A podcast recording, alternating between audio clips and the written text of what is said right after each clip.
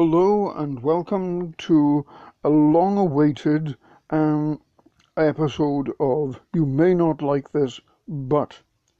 This episode is entitled Reverse Salvation. It covers the whole episode actually, but it is in particular um, something that I've put together because I wanted to make it a respectable and respectful um, introduction, um, presentation of all that I hold most uh, precious and to convince and, and, and at least address, not convince perhaps, um, the, the 21st century mindset.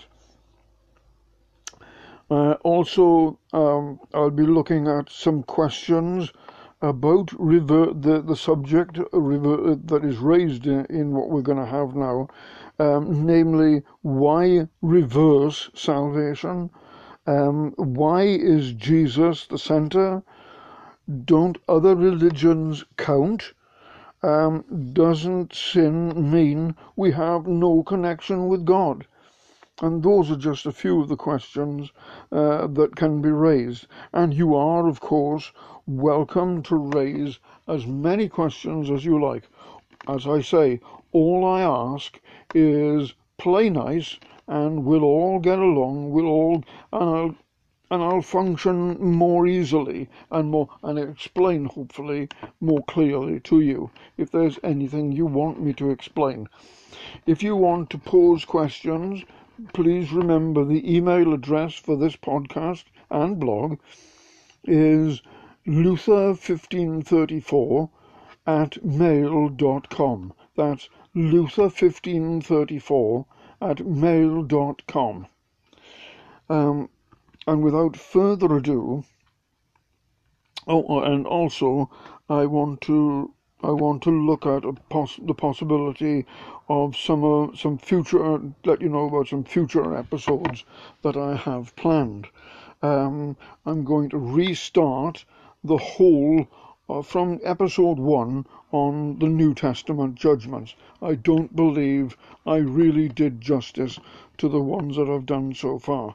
Thank you for the compliments that that I received, but I still believe that I have primary business with this series, and also um, a, um, a, a series called Conflict and the classic Christian beliefs, um, based on a, a, passage of scripture in the second chapter of Mark, the Gospel of Mark, that is.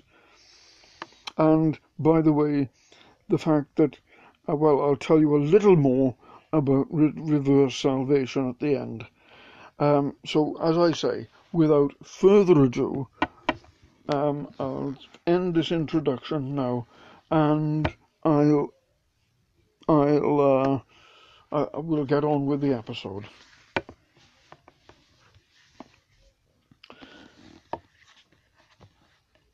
Reverse salvation. John chapter 10, verses 1 to 15. John chapter 10, verses 1 to 15. Verily, verily, I say unto you, He that entereth not by the door into the sheepfold, but climbeth up some other way, the same is a thief and a robber. But he that entereth in by the door is the shepherd of the sheep.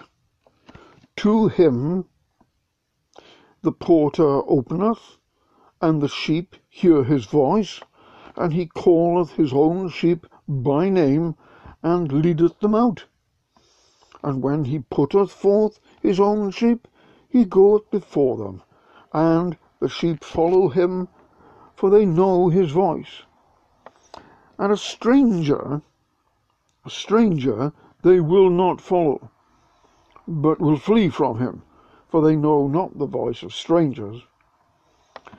This parable spake Jesus unto them, but they understood not the things that were spoken to them. Then said Jesus unto them again, I love his patience with people. God, please grant me such gentleness and patience with people. He said, Jesus said unto them again, Verily, verily, I say unto you, I am the door of the sheep. All that ever came before me are thieves and robbers, but the sheep did not hear them. I am the door. By me, if any man enter in, he shall be saved, and shall go in and out, and find pasture. The thief cometh not, but for to steal, and to kill, and destroy. I am come that they might have life, and that they might have it more abundantly. I am the good shepherd. The good shepherd giveth his life for the sheep. But he that is an hireling, and not the shepherd, whose own the sheep are not, seeth the wolf coming, and leaveth the sheep, and fleeth. And the wolf catcheth them, and scattereth the sheep. The hireling fleeth, because he is a hireling, and careth not for the sheep. I am the good shepherd, and know my sheep, and am known of mine. And as the Father know, hath known me, even so I know the Father, and I lay down my life for the sheep. Now then, reverse salvation. In this passage, through all means, Jesus makes himself known. The farewell discourses, John chapters 14 to 16 inclusive, take this even further. Though Jesus is going away, he will not only be with them, but his presence will take place in a way hitherto unknown anywhere else. Thus, Jesus making himself known is a dynamic enacted on those, firstly and primarily, who believe, and, and also on those who do not believe, albeit in a secondary but still all prevailing way. Thus, believing is knowing Jesus, knowing Jesus who has made himself already known, making believing a way of knowing, and knowing in this sense and context being defined as a way of being saved. From the narrative of Holy Scripture, being saved is salvation itself.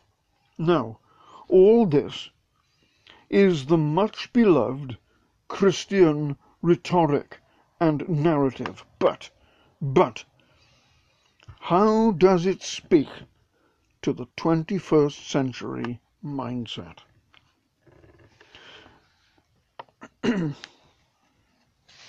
pearly gates and lakes of fire.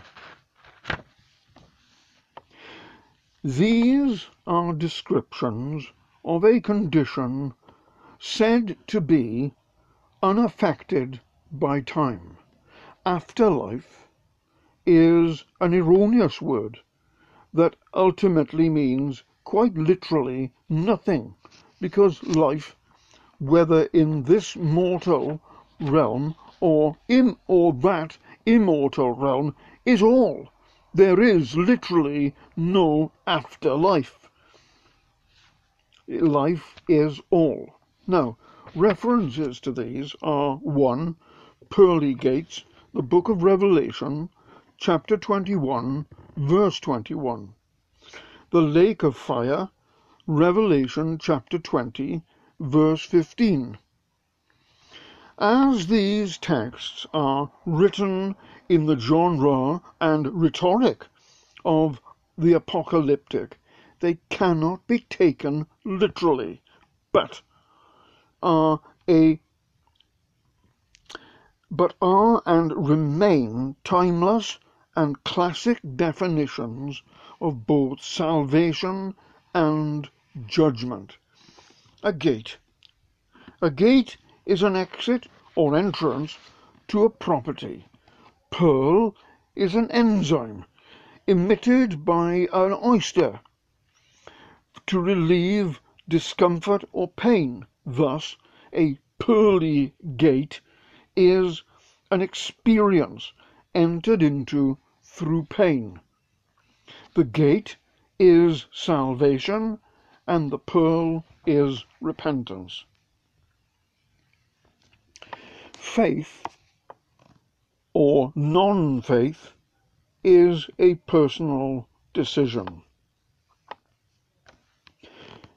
The pearly gate is thusly entered into by faith in and during the course of this present life, that is, here and now.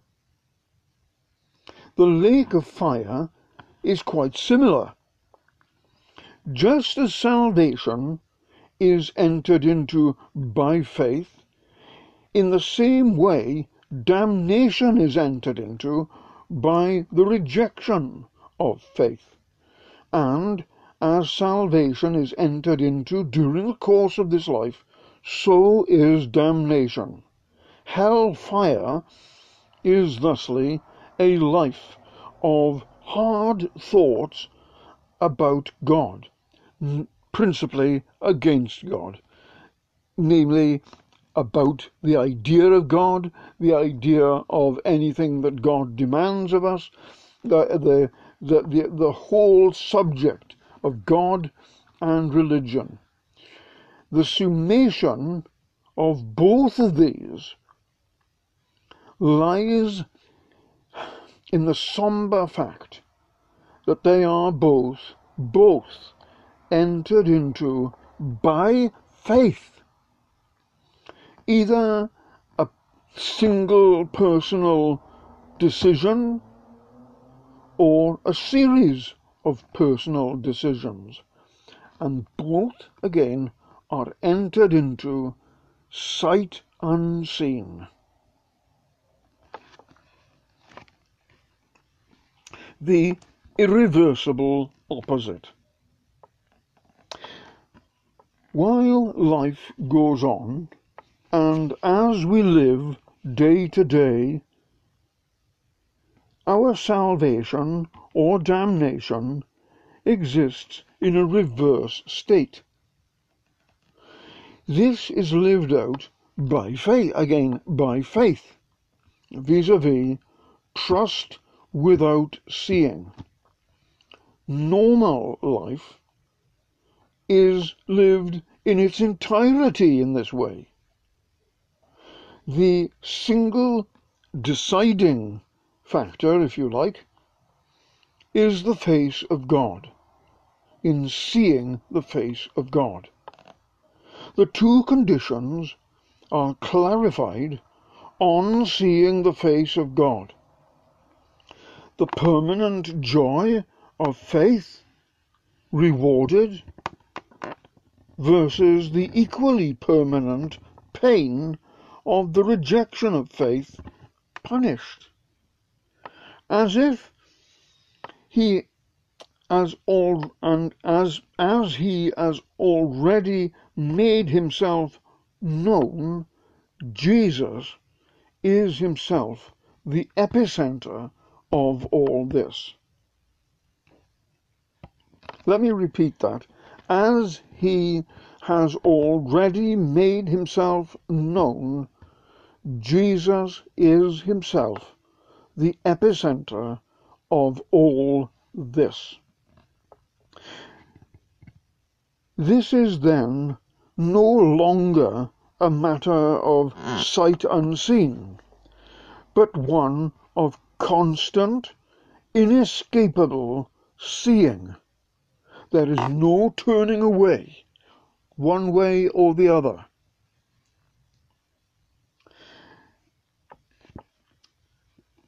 The one is a state of permanent joy, the other the equally permanent state of misery. They are manifested throughout the course of our lives by the nature of our personal decisions. Conclusion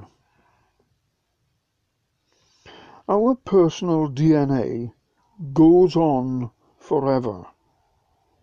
And after our death, our DNA is fixed. So there we have it. Hard thoughts or soft thoughts. You decide. And what you decide, you believe. End part one.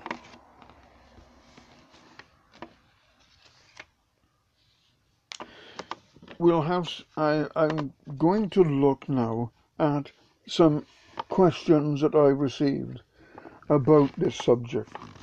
Why reverse salvation? They are the, the one, two, three. Why reverse salvation? Why is Jesus the epicenter? Don't other religions count? Doesn't sin mean that we have no, that's right, the three. Why, four. Why doesn't sin mean we have no connection with God?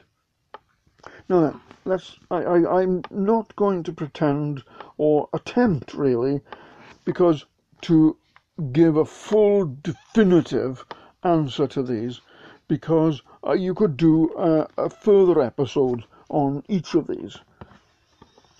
Why, re- but look at this. Why, listen to this. Why reverse salvation? What I'm trying to convey by that is the idea of living by faith.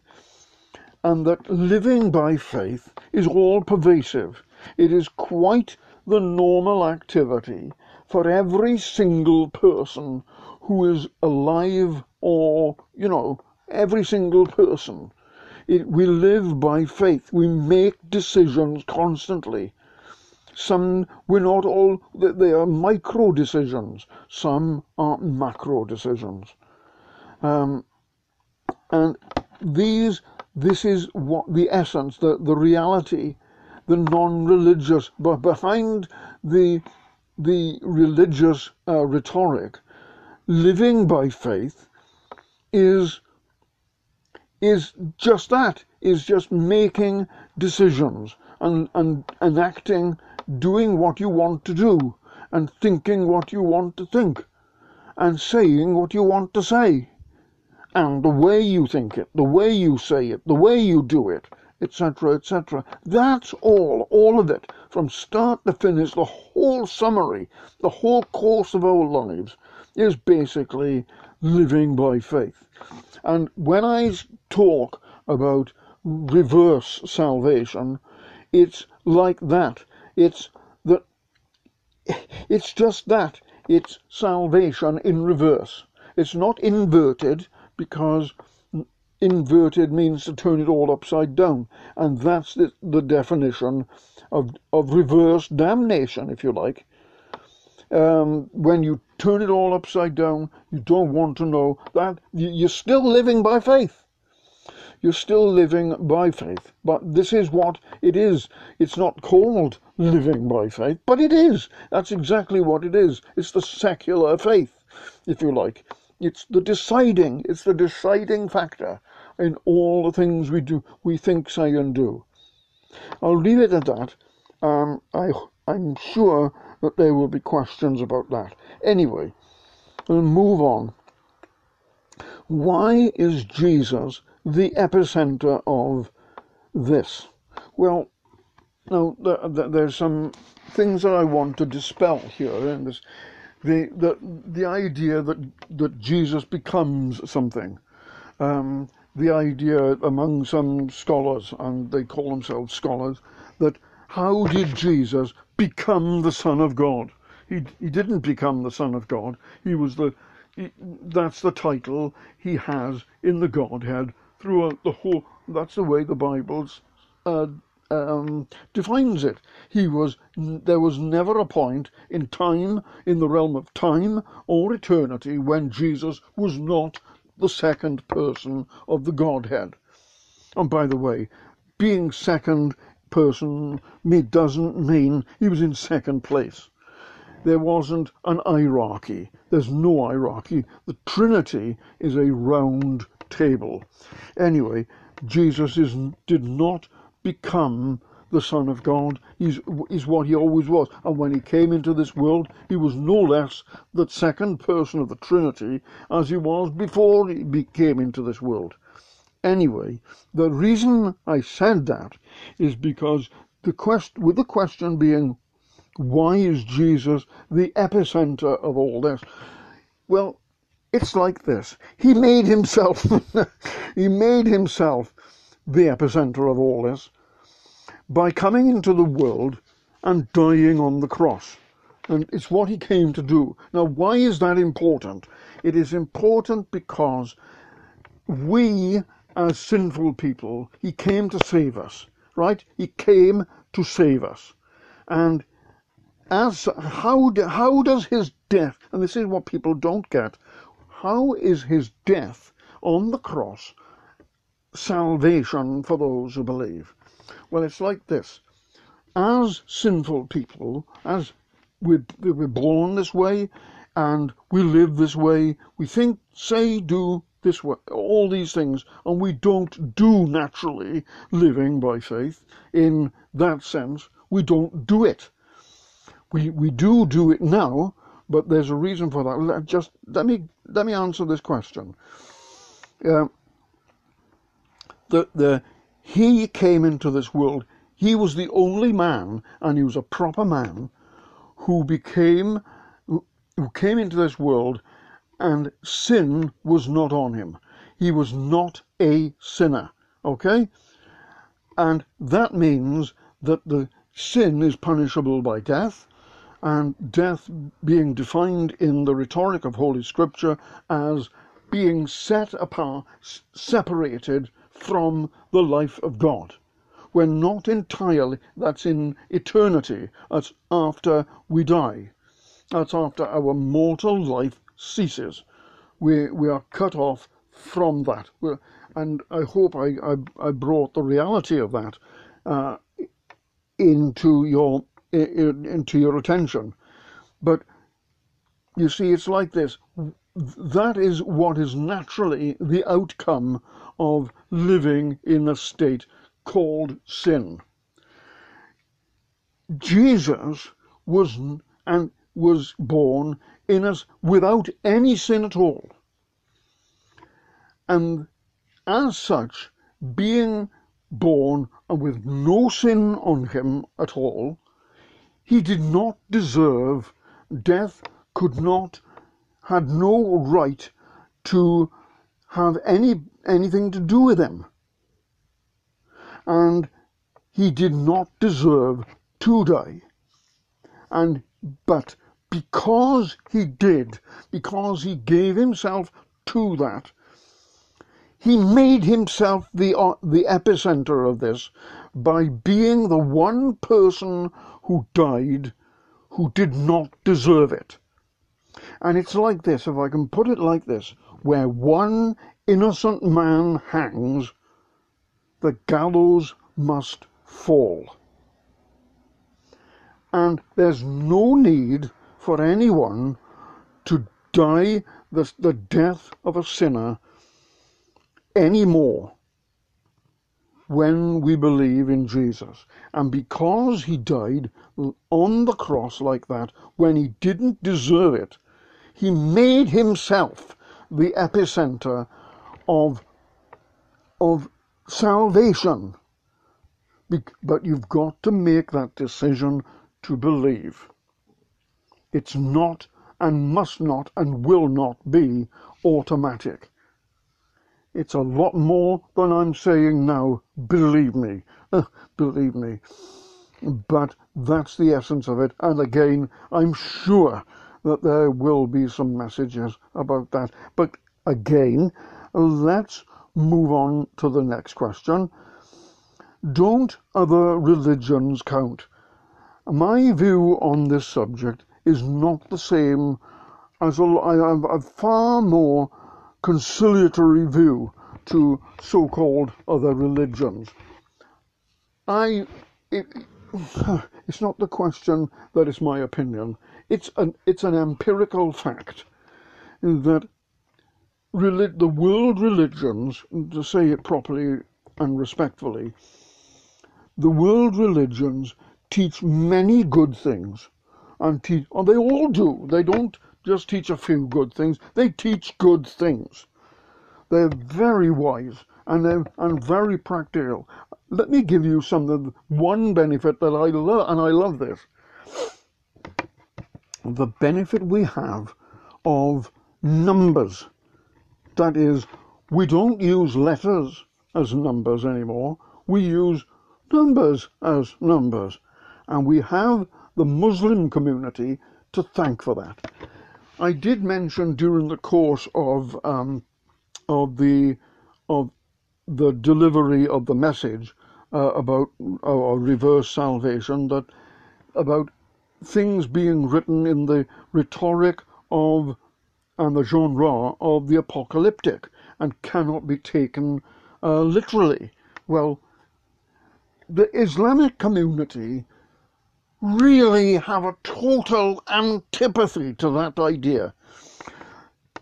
If it if it if it walks like a duck and quacks like a duck, it's a duck, okay. It's it's not anything else. You can't dress it up as a chicken or an eagle or a seagull. It's a duck, okay. A duck's a duck. A seagull's a seagull. That, that's the way they think, and as such, they came up with the concept we have of numbers as we have them today. As you would write down the any set of numbers, you have the Muslim community to thank for that. I don't doubt that at all. But this is talking, this subject, reverse salvation, is talking about an entirely different thing. It's not a denial of the, the truths of other of, of other people. It's not denying that at all. It's but it's bringing you to something far more sublime and far more transcendent than all of that. I, and oh, trust me, a lot can be said, and I'm thinking of doing something about this and, and doing something with this subject. It's a very intriguing subject indeed. Um, but again, I'm not so to do religion, do quote, and I don't like the the, the expression actually, other religions. I mean, that's terrible. You know, we talk about the world religions. Let's talk respectfully. Um, there is a lovely website um, called Interfaith. I think it's dot .org. I can I remember re- um, visiting it recently. It's not about um, all religions coming together and all you know we're all just different paths up the same mountain. No, we're, we're, we're our own path up our own mountain, okay? We're a collection of uniquenesses. The, the Muslim faith is unique. The uh, Buddhist faith is unique. The Hindu faith is unique. The, the Judaistic faith is unique. The Christian faith is unique. It's a collection, and all the other faiths, they are unique. They are, they are all a collection of uniquenesses. But this is a higher uniquenesses, a higher uniqueness, a higher uniqueness than them all. Now, interfaith.org, if you just Google interfaith, one word, excuse me, you will find it. And what you'll see is a lot of people of very different ideas and no faith and non faith, all being friends with each other. It's not all all different paths up the same mountain. It's it's different people of very different persuasions being nice with each other in a place where you can be nice with each other, not quarreling with each other, not trying to convince uh, others to uh, go convert others to our beliefs. It's just, you see, it's history is littered with religious wars. We know this, there's no denying it. But interfaith means that we are at least talking and are friends with people of beliefs very different to ours. And when you know someone and know people and you can name them and you've laughed together, you've uh, and cried together, and you and so on, and you've spent time together, it's very hard to make war with them, isn't it? Well, that's the whole idea. So, yes, in that sense, other religions, to use that expression, do count. I hope that's, I'm sure it's going to uh, provoke some questions. Um, if you want to, please do ask. But again, I ask, please play nice. I, I think a lot clearer um, with, with in that in, in that setting. Um, and lastly, oh yes, doesn't sin mean that we have no connection with God? Well, the answer to that is very simple. Sin means that we are we do not have a connection with God. Um, we can, and we, in fact, we cannot. We cannot have a, a, a conscious connection with God. But God still, that doesn't mean God does not love us. Are you kidding? What, after all I just said? You, you really are kidding. Well, anyway. Sin means that we can. Uh, um, in the, the I, I, love the Methodist um, definition of sin in the Methodist Catechism. It says this that Sin is that which perverts our nature and induces us to prefer our own will to God's will. And I like that. Just think on that a minute. Think sin is that which perverts our nature and makes us prefer our own will to God's will. Just stop and think about that. Yes, it is. But you see, and, and, and as such, we cannot make that, I said, that we make a decision. And we, we cannot make that decision of ourselves. We can't, it's impossible, and we don't want to. Okay? We just don't want to. I'll be blunt about it. We don't want to. Nobody wants to. But does that mean that God stopped loving us? Absolutely not. Impossible. He, he couldn't do it. He, he just couldn't do it. So what did he do? Well, first of all, we are not entirely without connection to God. When, and I'll give you a proof of that. You're alive. You are alive, and that means that the next breath that you take, the next beat that your heart makes, the next second that you live is a gift of God. And that goes for every single person on the face of this earth. Nobody is not connected to God. And this God loves us. And because of that, because he loves us, you I told you what he said, what he's done. He's, and Jesus was exactly happy with coming to do it. He come he came to give to give himself to break that deal that death had with sin and make it make it available to everyone. Now if no one can make that decision, what does God do? Well, I'll tell you what he does.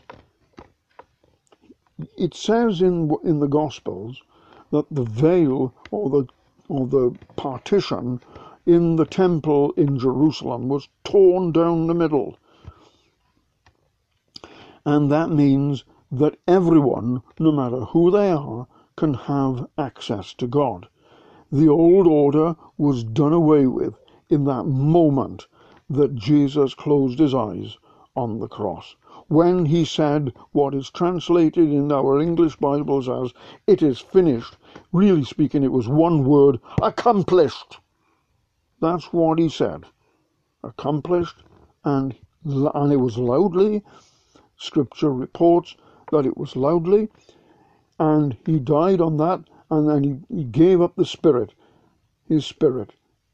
And the moment he did that, the partition in the temple was broken open. Simple as that. And now you don't have to be an Old Testament priest or a New Testament priest for that matter to be able to have access to God. Elsewhere in Scripture, it says that God has dealt to every man, that's every person, the uh, man is there is used there generically of the human race, um, has dealt to every man the measure of faith. So when you say, if you can say, and people, if you say that you, and people do, you know, I don't have your faith. Yes, you do. Jesus, when he died on the cross, broke open that veil in the temple, that partition in the temple, and it was made ava- made made available. It was made open to you. That's the first thing. And the second thing is he made he gave you. He died to give you the measure of faith. What you've got to do is to put that faith to work by deciding to believe on him. That's what living by faith really means. It doesn't mean hostile thoughts against God. Oh, I don't want, why are you bothering me, God? I don't want to know you. Can't you see that I don't want to know? Doesn't it get through to you? Are you sick or what? No, no, no, no. Things like that, thoughts like that, are wrong, are really bad. And they're not good for you. They're not good for your, your mental health and or your physical health. Now, again, we could go on about this and take it a lot further, but I hope I've explained the initial part of it at least. And if you have any questions, please, please, please, please email me on luther1534 at mail.com. I suppose that ends part two. Part three, I'm just going to say, so, just mention some of the projects I've got planned. Um, I will say that it's been a long, a long ordeal for me. I didn't know whether I should continue with this, and if I did continue with it, how would I, what would I do, where would I go with it, where is it going? Um, with the uh, the podcast and the blog and the book. By the way, if you look on Amazon uh, Kindle, you'll be able to buy it. Um, I forget how much it is now. Um, you may not like this, but I've I've given a pen name um, uh, something Farmer. I Ed Edmund Farmer, and I hope you like it. It's done as presentably as possible. I I would I could never do my own publishing at all, but I've I've made an attempt with this, and but not only that, I think you can order it free on Kindle. So if you go to Amazon and look, type in the words, you may not like this, but um, you you will find it. Um, future episodes, I want to do the New Testament judgments again from the start, from the start, from episode number one through to number eight, and it is um, uh, the subject of conflict, the conflicts that Jesus had um, throughout Mark chapter 2 and a little beyond, and how those conflicts brought out all the essential truths of our Christian faith. Um, by the way, and a word, a final word, a final word about uh, reverse salvation. I gotta say this. Um, I do not intend for it to be a series. This is a special one that I wanted to put out there, and I've struggled with it for a long time, months and months, and I hope that it's been of use to you. I'm going to blog it, and uh, hopefully you can download that uh, as you have with the other blogs as well. And remember, the blog site is you may not like this, but one word dot blogspot dot com. And uh, I hope and I pray that this episode has, which has been a long time coming, and I'm sorry it's taken so long, um, has been of interest to you and I pray that it will be immortally profitable to you. God bless you and thank you for listening. Until the next time, bye for now.